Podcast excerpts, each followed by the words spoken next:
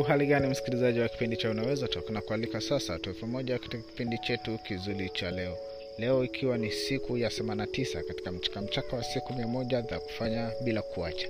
Nami kama kawaida niliahidi kukuletea ujumbe kwa njia ya sauti. Ndiyo maana ya uwepo wa kipindi hiki cha unaweza toko sehemu ambayo tunaongelea mahusiano kwa undani. Tunaangazia changamoto migogoro na namna ya kuweza kukabiliana nazo ili kuweza kuboresha mahusiano yetu ya ndoa. Lengo ni kuwa na ndoa ambayo itakuwa ni yenye furaha na amani na uweze kufurahia mafanikio yote ambayo utakuwa umeyapata katika maisha yako.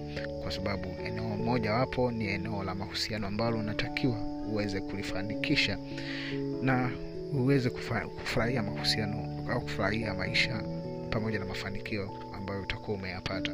Karibu basi tuwe pamoja kwa leo.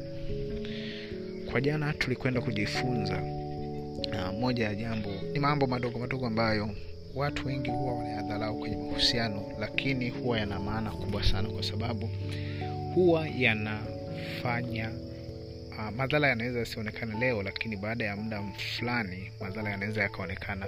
Kwa sababu tu ni jambo dogo kila siku hufanyi na humfanyii mwenza wako kwa sababu tu unaona ni kitu kidogo lakini kina maana kubwa sana kwenye mahusiano ya ndoa. Basi rafiki uh, kama ulipitwa na hiyo episode ya jana na kushauri uweze kuisikiliza kwa sababu ni episode nzuri sana ambayo itakufundisha namna ya kuweza kuepuka kukosoa bila ya kutoa suluhisho kwenye mahusiano. Uh, bali unachotakiwa kufanya ni kukanya au kuonya kwa maana ya kwamba unatoa na suluhisho nini kifanyike badala tu ya kukosoa au kumcriticize mwenza wako. Na hii huwa ni changamoto kubwa sana kwenye mahusiano yaliyo mengi kwa sababu wanandoa wengi huwa wanawakosoa sana wen, wen, wenza wao. Yaani mwenzako anaweza akawa anaongea na kushirikisha jambo fulani lakini tayari wewe kabla hata hajamaliza umeshamwambia nyamaza au tayari umeshamkosoa kwamba "Ah, sio hivyo. Ah, si, si hivyo. Sasa hali hii huwa inapelekea wanandoa wengi kunyong'onyea na kutokuweza kuwasilisha kile ambacho anataka kukiwasilisha kwa mwenza wake. Kwa hiyo ni changamoto sana kwenye mahusiano na ndoa nyingi sana huwa zina zinayumba kwa sababu ya changamoto hiyo. Kwa hiyo nakushauri rafiki uweze kukisikiliza kipindi hicho cha, cha unaweza toko cha jana kwa sababu kina mafundisho mazuri jinsi na namna ya kuweza kuacha kukosoa uh, au kupinga kile ambacho mwenzako anakisema na badala yake kuweza kutafuta njia nzuri ya kuweza kumkanya au kumwonya ili kuweza kutafuta suluhisho. Sasa rafiki kwa leo tunakwenda kujifunza jambo jingine ambayo ni kitu kidogo sana lakini kina maana kubwa sana kwenye mahusiano ya ndoa. Ni kitu kidogo sana na kitu hiki ni kwamba uh, ni ku au kushukuru pamoja na kuthamini kile ambacho mwenza wako anakifanya au amekufanyia wewe. Sasa hii ni changamoto kubwa sana kwenye mahusiano ya ndoa. Japo- pamoja na kwamba kinaonekana ni kitu kidogo sana lakini madhara yake huwa ni makubwa sana. Kwa sababu uh, imajini mwenza wako amepika uh, imajini mwenza wako amepika au amefanya kitu ambacho ni muhimu kwenye, kwenye uh, kwa ajili yako. Amekupikia wewe. Halafu ukamaliza kula na usi au usishukuru au usisifie. Halafu uh, ukawa unasifia kitu kingine au ukawa unasifia una, una, unasifia mtu mwingine au chakula cha mtu mwingine. Hii huwa ni changamoto sana. Nakumbuka uh, kuna familia moja ambayo nili, niliwahi kushirikishwa kwa ajili ya kutoa ushauri kwamba mwanamke alikuwa analalamika sana kwamba mume wake huwa hashukuru wakati wa, uh, baada ya kumaliza kula. Na badala yake huwa akitoka out na mwanamke yani na mke wake wanavyokwenda kula huko hotelini au huko out. Anasifia kile chakula chakula kitamu chakula kizuri. Lakini anavyofika nyumbani anavyopikiwa chakula na kutengewa na kula hata kama ni chakula kizuri kiasi gani bado anakuwa hashu, ha, hashukuru. Sasa hiyo sasa hiyo ilikuwa inapelekea mwanamke yule kujisikia vibaya sana. Alikuwa anajisikia vibaya kwa sababu uh, yani kwa nini kwa nini asifie uh, chakula cha, cha cha hotelini kuliko chakula cha, cha nyumbani?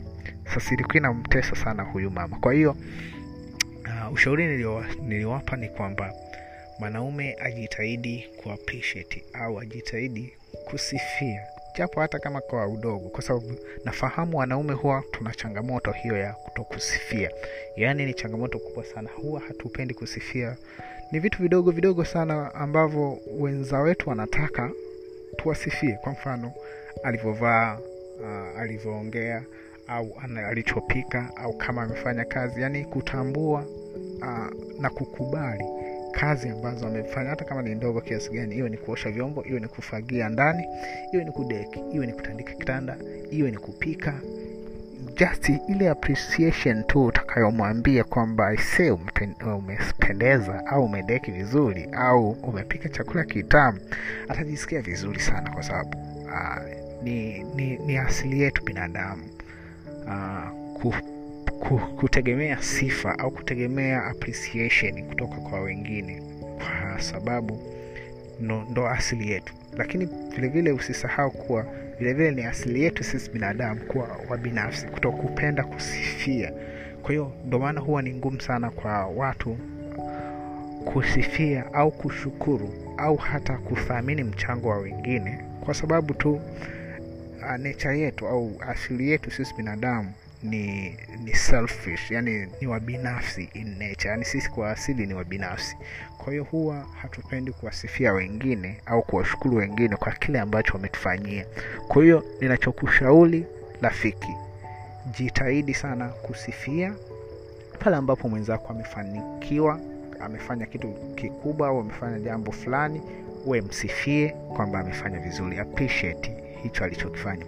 Lakini vile vile kama amekufanyia jambo lolote lile amekuletea zawadi au amekupikia chakula kizuri au amefanya jambo ambalo ni zuri kwako mshukuru msifie mkubali thamini hicho kitu alichokifanya.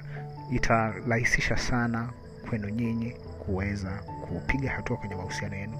Kwao ni, ni vitu vidogo vidogo hivi tunavyoviongelea hapa lakini huwa vina maana kubwa sana. Kwa sababu uh, usipokuwa unamsifia mke wako au mme wako itafikia hatua uh, anakata tamaa. Anakuwa hafanyi tena hivyo vitu kwa sababu haoni chochote au ha, haoni akisifiwa kwa chochote kile. Yani ni kama vile hatambuliki. Kwa sababu kitu cha muhimu sana ni kutambua uh, hicho ambacho anakifanya kwako. Ukishakitambua unampa moyo wa kuweza kuendelea kukifanya au kukufanyia uh, hicho kitu. Lakini usipo usipokitambua usipo mwapisheti ata atafanya lakini itafikia hatua atachoka kwa sababu na sisi ni binadamu tunahitaji uh, kuwa tuna tunasifiwa au tuna kile tunachokifanya kinatambulika ili tuweze kuongeza bidii zaidi na zaidi. Kwa hiyo rafiki yangu tumefika mwisho kwa leo. Hakikisha una appreciate unashukuru unathamini na ku, kupongeza pale ambapo mwenza wako amefanya kitu hata kama kiwe ni kidogo kiasi gani. Msifie mshukuru na umwambie kwamba unamuunga mkono. Asante kwa leo. Unaweza talk hekima kwanza Thank you.